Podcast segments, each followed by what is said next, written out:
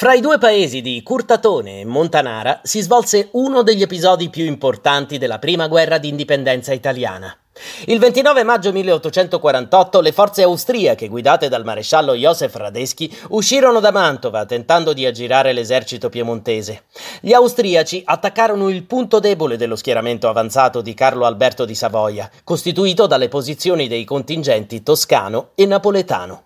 L'avanguardia piemontese fu sopraffatta, ma la sua strenua resistenza consentì al resto dell'esercito di organizzarsi ed evitare l'aggiramento.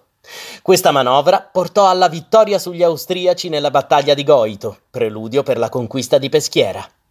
A memoria di questi eventi e per chi volesse rendere visita agli eroi risorgimentali, rimangono a Curtatone due opere dell'architetto fiorentino Poggi, All'incrocio dei quattro venti sorge il monumento ai caduti della battaglia, su cui sono incisi i nomi dei 201 eroi morti, mentre a Montanara si trova l'ossario degli eroi morti per l'indipendenza d'Italia.